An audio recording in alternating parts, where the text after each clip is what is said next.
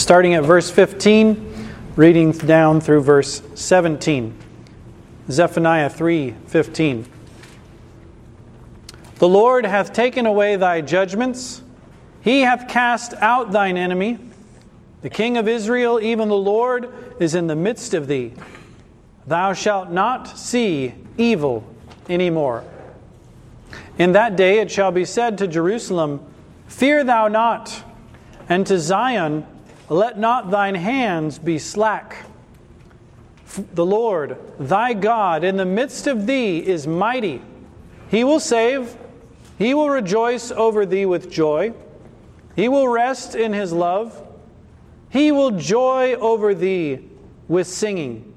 Let's pray. Our Father in heaven, we thank you for these precious promises of the gospel.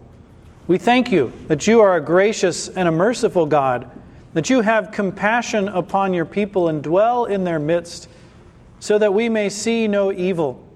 Have mercy upon us. Teach us to set our hope in thee, the Lord our God. Encourage and bless us in this time of meditation upon your word. In Jesus' name, amen. Please be seated.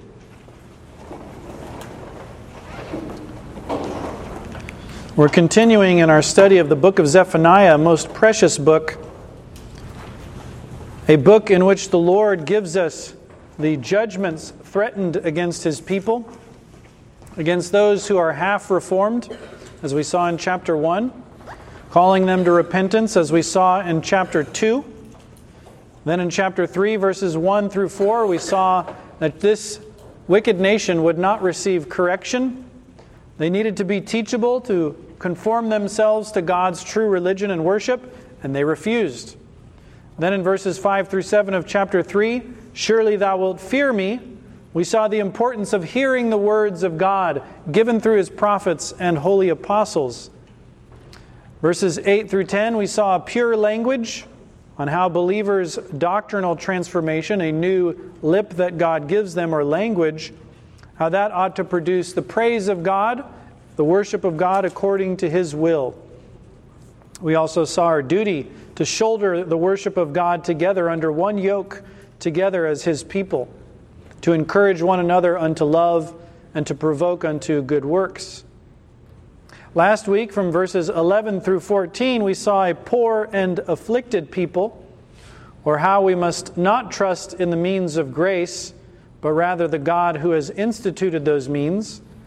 We saw how afflictions focus our attention on God Himself rather than on ourselves. We also saw this in Deuteronomy 8. God humbled them through their afflictions and sufferings, so God humbles us through our afflictions and sufferings. We saw how God's Word becomes more precious to us in those times. Remember, that's how God humbled them, so that they would hear every word that proceeded out of the mouth of God and live upon it. We saw the duty of speaking truth, the need to mortify a deceitful tongue, and finally, we saw the joy and rejoicing of the gospel as a merry message, as a delightful doctrine, and how God's grace and provision for us casts out fear, lying, and self seeking, since we trust in the Lord as our shepherd and not ourselves. Now, verse 15, let's read again. The Lord hath taken away thy judgments. He hath cast out thine enemy. The King of Israel, even the Lord, is in the midst of thee. Thou shalt not see evil anymore. Let me make just a brief comment about the prophets and the way that they speak. In the context of Zephaniah, he's talking about the enemy, the Chaldean. But you'll notice he doesn't mention the Chaldean in this passage. And often this is true in the prophets. They rise above their contemporary circumstances by the inspiration of the Holy Spirit, and they speak so that their words can be applicable to all ages of Christian experience. Here, these words, as we will see, are the essence and heart of the gospel. First, he says, The Lord hath taken away thy judgments. Literally, hath taken away emphatically, Jehovah, thy judgments. Now, this word take away means to turn away or turn something aside from its course. In 1 Samuel 28, verse 3, we read that Saul had put away those that had familiar spirits. It's the same verb. He put them out of the land. They had their course of living there in the land. He said, No, you get out of here. He turned them away, took them away, he put them away. Now, at the end of 2 Kings, it says in chapter 17, verse 23, until the Lord removed Israel out of his sight. There's the idea. Same exact word. He took them out, like Saul put away those that had familiar spirits, like the Lord hath taken away their judgments. He removed them, He turned them from their course, He put them away. The Westminster Annotations note the punishments and visitations for thy sins, those are the judgments, and consequently thy sins, the cause of them. What caused God to judge them? Their sins. So if he put away the judgments, guess what else he put away? The sins that brought the judgments. The gospel, then I note, concerns the satisfaction of God's justice. By removing sins from us, and placing them upon a substitute, he puts away our sins by laying our iniquities on Christ. He turns justice from its natural course, where it flows to the sinner, to a supernatural and gracious path, diverting that wrath of God to the cross of Jesus Christ. That's how God took away our judgments. That's how he turned them aside, put them away, removed them from us. Would you have justice to take its natural course? You know how a stream goes? Right in its course, doesn't it? Rivers flow right in the bed of the river. Do you want that river to be diverted away from you? Then trust in the Lord Jesus Christ, or you will receive the wages of sin, which is death. If you would not have that death and judgment, I urge you to flee to Jesus Christ, to lay hold on his blood, where he shed it on the cross on Calvary's hill. And if you have done so, rejoice in God's putting away your sins, just as surely as Saul put away the witches. So God put away our sins. Rejoice. God has removed your sins and the consequent judgments from you, just as much as He removed Israel from the land. He goes on, He hath cast out thine enemy. Again, hath cast out emphatically thine enemy, or outfaced him. It comes from the Hebrew word for the face. He took their face and turned it out, cast them out of your presence. He turned them away. He banished them, so to speak. Your enemy, those who hate you, those who would destroy you, they are cast out. Please open to the Gospel of John, page 1081, where our Lord refers to this very thing. 1081, John chapter 12. Starting there at verse 27. Now is my soul troubled. And what shall I say? Father, save me from this hour? But for this cause came I unto this hour. Father, glorify thy name. Then came there a voice from heaven saying, I have both glorified it and will glorify it again. The people, therefore, that stood by and heard it said that it thundered. Others said, An angel spake to him. Jesus answered and said, This voice came not because of me, but for your sakes. Now is the judgment of this world. Now shall the prince of this world be cast out. And I, if I be lifted up from the earth, will draw all men unto me. This he said, signifying what death he should die. How is it? That the enemy of mankind was cast out? How is it that Satan was cast out who would destroy us? Well, he tells us, doesn't he?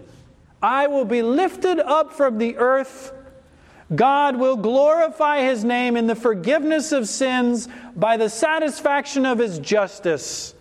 This is the gospel.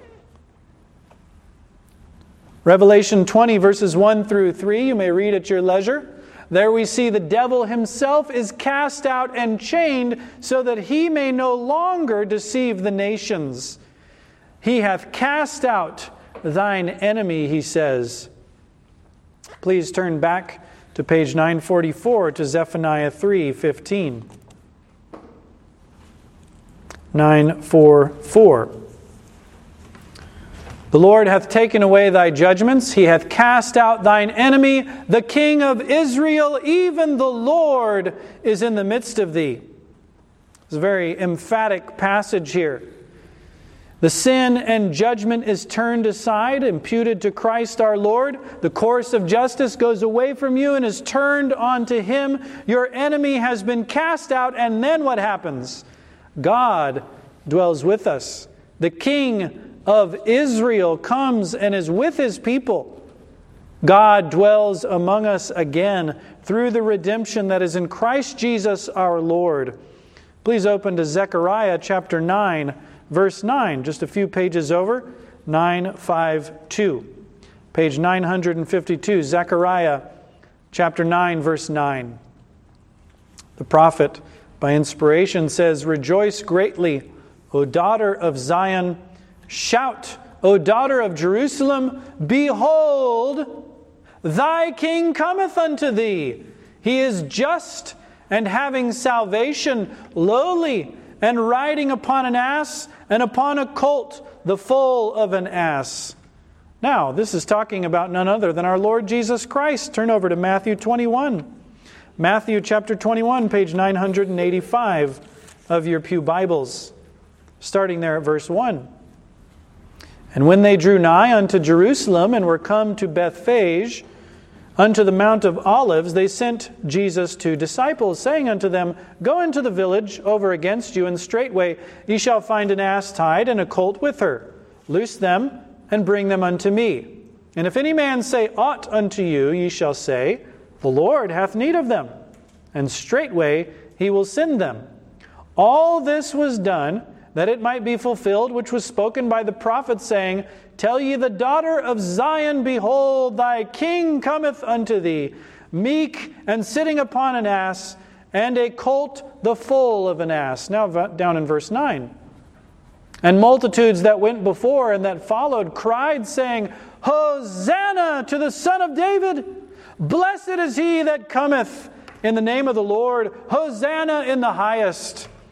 Save now, Lord. That's what that means, Hosanna. Come and save us. You've sent the Son of David, the King of Israel. He's come to us as the prophets had foretold. Who is this King of Israel? None other than our Lord and Savior, Jesus Christ. John 1 47 through 49, you may read. There, our Lord is referred to as the King of Israel by his disciple Nathan or Nathaniel. Our Lord Jesus Christ is the King of Israel. He is Jehovah. He dwells among us. Emmanuel means God with us. God is among us, in the midst of us. Calvin notes God is said to be in the midst of us when he testifies that we live under his guardianship and protection. That's what kings do. They guard and protect their people. They fight and destroy their adversaries. They build up walls to protect them from adversaries. That's what kings do. Our Lord Jesus Christ guards us, He protects us, He brings us to everlasting life. He is our shepherd who feeds us, and He is our King who brings us to His house forevermore. I note then Jesus Christ is the King of Israel. He restrains and conquers all of his and our enemies. His presence among his people was foretold by the prophets. It was purchased for us by his casting out our sins and judgments. It was guarded for us by his casting out the prince of this world. That's how Christ is a king. We tend to divide Christ's offices prophet, priest, and king, and rightly so because the scriptures recognize those. But also, you'll note that they also blend together. Sometimes, when Jesus is offering himself as a sacrifice for sin as a priest, He is conquering at the same time as a king. He is providing salvation for his people while spoiling their enemies, while offering himself a sacrifice. He does those two offices together upon the cross. So, our Lord Jesus Christ is the King of Israel. Rejoice then in the presence of God. Trust in the redemption of Christ. Rejoice even over your adversary, the devil. Overcome his minions in the world by faith. Accept no other royal authority to legislate or to judge. Jesus is our King. We have no king but King Jesus. Please turn back to Zephaniah chapter 3, verse 15.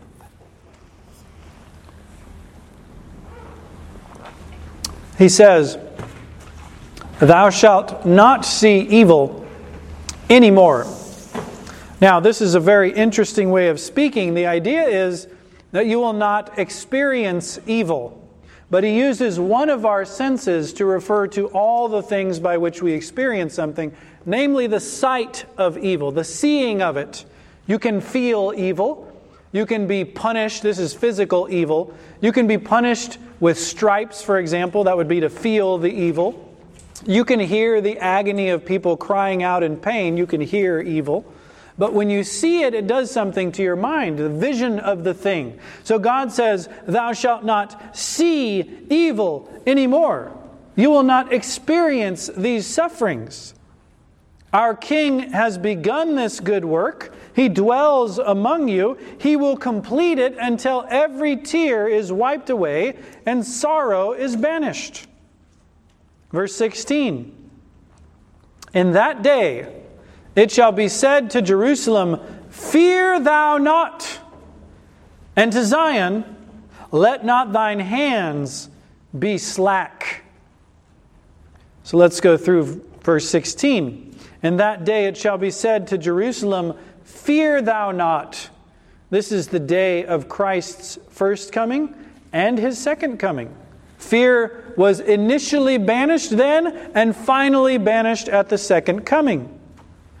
Conrad Pellican comments on this verse when the kingdom of Christ will have been increased with the increase of the Gentiles, and grace is diffused in the hearts of believers, they shall verily have all things happily.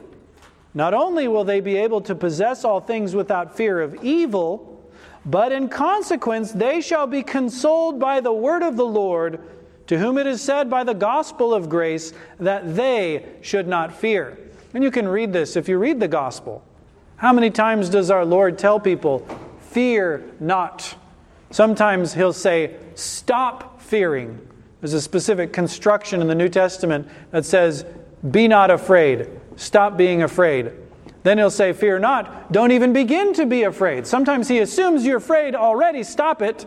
Sometimes he assumes later you will become fearful and don't even become fearful. But in either case, it's the same thing. What is it that banishes fear? Jesus Christ is our King. He will remove us from all evil.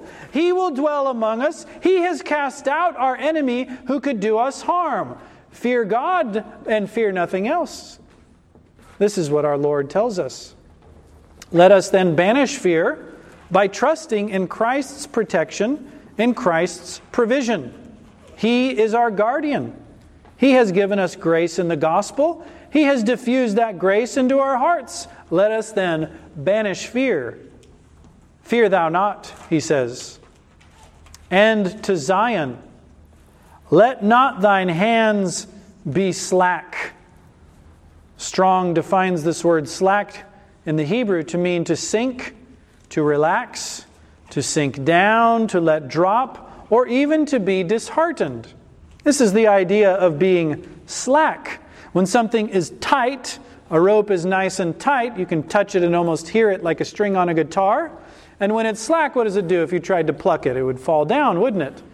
It would sink down, it would drop. So, people, can be in their hearts and in their minds slack. Here, the hands he refers to, the work. The hand is for the work in the Bible. The thing that you do with your hands is you labor. Don't be slack in your labors, he says. John Diodati, be not discouraged, strengthen thyself in faith and perseverance in all duties of thy calling, not fearing any harm as may happen to thee. Do you remember the sluggard? Why is it that he's so lazy? What? Fear, isn't it? There's a lion in the streets. I'll be devoured if I go out there. I can't go out and work. What does he say when it's time to go plant? Oh, it's raining. When it's time to harvest, bad weather. I can't do this, I can't do that. That's what the sluggard says. Fear. He is afraid, and therefore his hand is what? Slack. God says, Fear thou not. And Zion, let not thine hand be slack. Continue in doing the gracious works that I call you to. I note then that the gospel of grace, the banishing of fear by faith, the confidence in Christ's redemption and kingship is a motivation for good works and diligence. The devil says if you believe in Christ, that you're justified just by believing in Him, that He will banish your enemy, He will overcome your sins, He will cast out your judgments, then you're going to say, I can be lazy. Because you're not justified by your works, therefore you'll be slack. God says the opposite. God says, I have overcome your adversaries. I have sent my Son. He has cast out the prince of this world. And therefore, fear thou not, and let not thine hands be slack. We are not justified by our works, but by God's grace. But we are justified unto good works. We are saved unto good works. Here God says that very thing Zion, let not thine hands be slack. Let us then turn gospel grace to good and lawful use. Here's the grace of the gospel. How should we use it? God tells us let faith produce works. Let a confident resting in Christ produce diligent works for Christ. William Carey, the great missionary to India, said, Expect great things from God attempt great things for God. That's what he's saying here. Fear thou not, let not thine hands be slack. Trust in my power to save you, and work diligently for my glory. Our King conquers all before him. He has banished our adversary. He speaks comfort to us. He banishes fear and then says, Occupy till I come. Be about your master's business. Let not thy hands be slack. Do not be a slug. Rather, be diligent.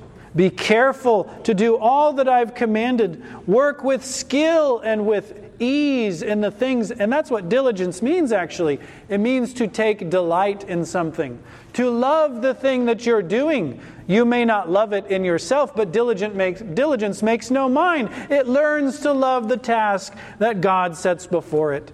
Let not thy hands be slack. Verse 17 The Lord thy God in the midst of thee is mighty, he will save. He will rejoice over thee with joy. He will rest in his love. He will joy over thee with singing.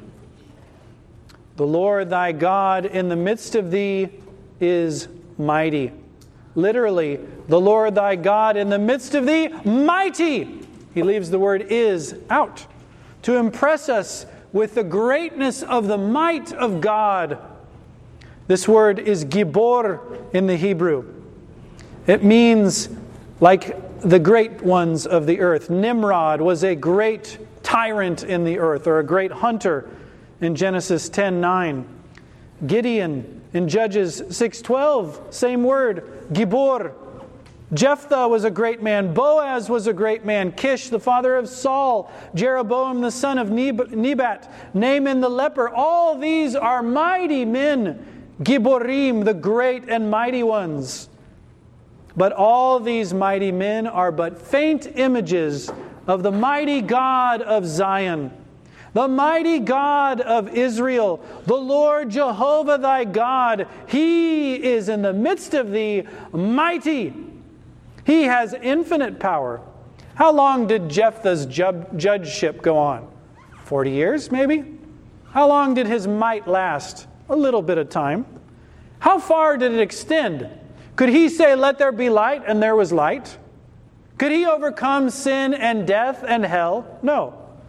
Our God's power is eternal. His mighty nature goes on forevermore in eternity past, as we say, to eternity future. Does it have limits? No, it is an infinite power. There is no hard or easy to God. Everything is easy to Him. He can do exactly what He wants. And God's power is never misdirected. Did Jephthah misdirect his might? Yes, he did. Does God ever misdirect his might? Never, not even once. God's eternal and infinite power is always directed to the proper ends, either of justice in destroying his adversaries or in mercy in saving his people. And that's what he says next. The Lord thy God in the midst of thee, mighty, he will save. There's the first action to console the people of God. You may go into captivity. Your villages may be destroyed, your crops may be burned, your children taken as slaves, but console yourself with this thought God will save you. God will deliver you from your sins. God will deliver you perhaps even from the evil, as we saw in chapter 2. There is a hope for you. Should you come back to the Lord, there is some possibility of a reprieve. But even if He does not, He will save. He is mighty to save His people. He also will rejoice over thee with joy, he says. God saves us in such a way that it makes him to delight in us. God is not reluctant once He saves His people to love them. Oh, I wish I could love them, but there's this thing in them that I find fault with. Is that what it says here? He will rejoice over thee with joy, an intense joy. In fact, the word rejoice is merely the verbal form of the noun joy. He will joy over thee with joy, in other words. Please open to Isaiah chapter 62, language very similar to this, page 759, 759 of your Pew Bibles.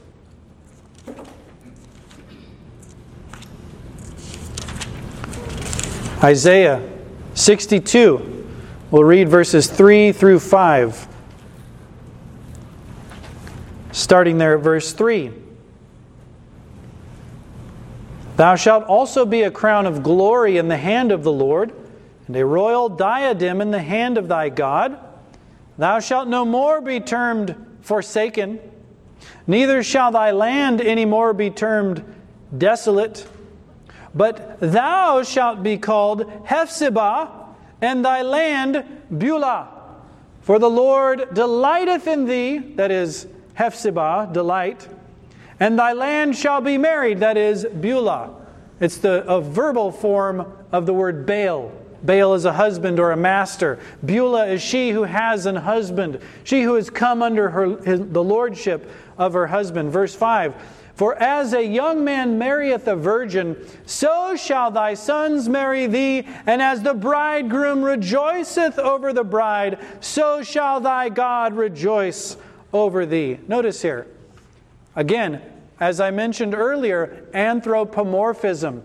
God takes upon himself, anthropos, the attributes of a man. He's changed to look like a man in Scripture. He rejoices over you with joy. In the same way that you watch a newlywed couple and you say, Does that man love his wife? Well, you have no questions, do you? He rejoices over her with joy. He will sing songs to her and look like an idiot while he sings them, but it doesn't matter. He loves her. He sings to her. He fawns over her. Turn over to chapter 65 of Isaiah, where the Lord describes his delight in a similar manner. Verse 17 For behold, I create new heavens and a new earth and the former shall not be remembered, nor come into mind. But be ye glad and rejoice forever in that which I create. For behold, I create Jerusalem a rejoicing and her people a joy. And I will rejoice in Jerusalem and joy in my people. The voice of weeping shall be no more heard in her, nor the voice of crying. There shall no more be thence an infant of days, nor an old man that hath not fulfilled his days. For the child shall die an hundred years old, but the sinner being an hundred years old shall be accursed. Notice there, God joying over his people in this new heavens and new earth, in this fully consummated purpose of redemption, God rejoices in his holy city. He rejoices and joys in his people. Now, you may read in Matthew chapter 3, verses 16 and 17 the root and ground for this very thing. Page 963, please, please turn there with me. Why is it that God takes delight in his people?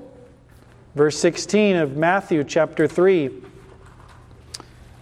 And Jesus, when he was baptized, went up straightway out of the water, and lo, the heavens were opened unto him, and he saw the Spirit of God descending like a dove and lighting upon him. And lo, a voice from heaven saying, This is my beloved Son, in whom I am well pleased. Why does God take delight in sinners? Because he takes delight in his Son. And those who are united to Jesus Christ, as the wife is united to her husband, they are blessed and rejoiced over with joy by God Himself. God, who is pleased with His Son, is pleased with sinners who are united to His Son. God takes joy in His people. God delights in His Son and those in union with Him as His spouse. Amen. Let us delight in this wondrous thought. God takes pleasure in His people. God's mind is moved toward us to do us good. These things, as I mentioned, are attributed to God after the manner of men. But they are more true of God than they are of the fleeting feelings of the bridegroom. The feelings of a bridegroom as life goes on in marriage, what happens to those feelings? They disappear. They might get weak or strong as the time goes by but they're not the same as when you have that first love. But God's love, does it ever get less? Not at all. Not in the least. Being based on the righteousness of Jesus Christ, being based on God's delight in Him, being grounded in their justification through the righteousness of Jesus received by faith alone, God's mind thinks numberless thoughts for our benefit. His will has designed and decreed infinite bliss for His people. Where eternal judgment was the course of nature, He's turned that aside, put that judgment on Him so that the righteousness of Christ might be imputed to us. His wisdom engaged to recover us. Let us then delight and rejoice in God who has rejoiced in us in His Son. Let us renew our first love and delight in our Lord Jesus Christ. Please turn back to Zephaniah 3. Zephaniah 3, page 944. The Lord thy God in the midst of thee is mighty. He will save. He will rejoice over thee with joy. He will rest in his love. Now, this word rest means to be silent, to be dumb to be speechless, to be even deaf, can't hear, can't speak. This idea can be translated as rest because when you're working, you make noise, and when you rest, you're silent. It means you are resting. You're not doing anything to make noise any longer. God takes delight, so much delight in his people that he'll stop everything else to show his tender cherishing of his church. Matthew Poole notes God will rest not in our love, but note in his love. Not thy loveliness, but his own love shall satisfy him. God will be pleased with us in his gracious, saving love. Does God rest in his love to us? Let us then rest in his love to us. That's what he rests in. That's where he stops speaking. That's where he takes his whole delight. Let us take delight in it as well. Rest in his love for us, not seek other loves than his. That's what we're saying when we seek the approval of men. I want you to love me. Well, do we need that? If God loves us, if God delights in us, if he rests in his love, let us rest in it as well. Let us not speak of another. Then he goes on. He says in verse 17 at the end, He will joy over thee with singing. Again, the bridegroom image. Singing songs of love to his bride. God singing songs of love to us, rejoicing in it. Now you have on the one hand the silence of God. He rests in his love. He's silent in his love. Here now, is he silent? No, he's singing. And you see, all of these illustrations are not sufficient to tell us all of the greatness of God's infinite love. In fact, God gives us a slow drip, a little picture drawn from human affection so that we may see that this infinite and glorious love of God can be grasped by our minds, though it's beyond grasping we may understand a sliver of the love of God for us in Christ Jesus. His love is silent. His love is singing. His love is high. His love is low. His love is long. His love is wide. It is great to us in Christ Jesus our Lord. So great that the mind of man shudders to attempt to describe it. And thus far, the explanation of Zephaniah chapter 3, verses 15 through 17.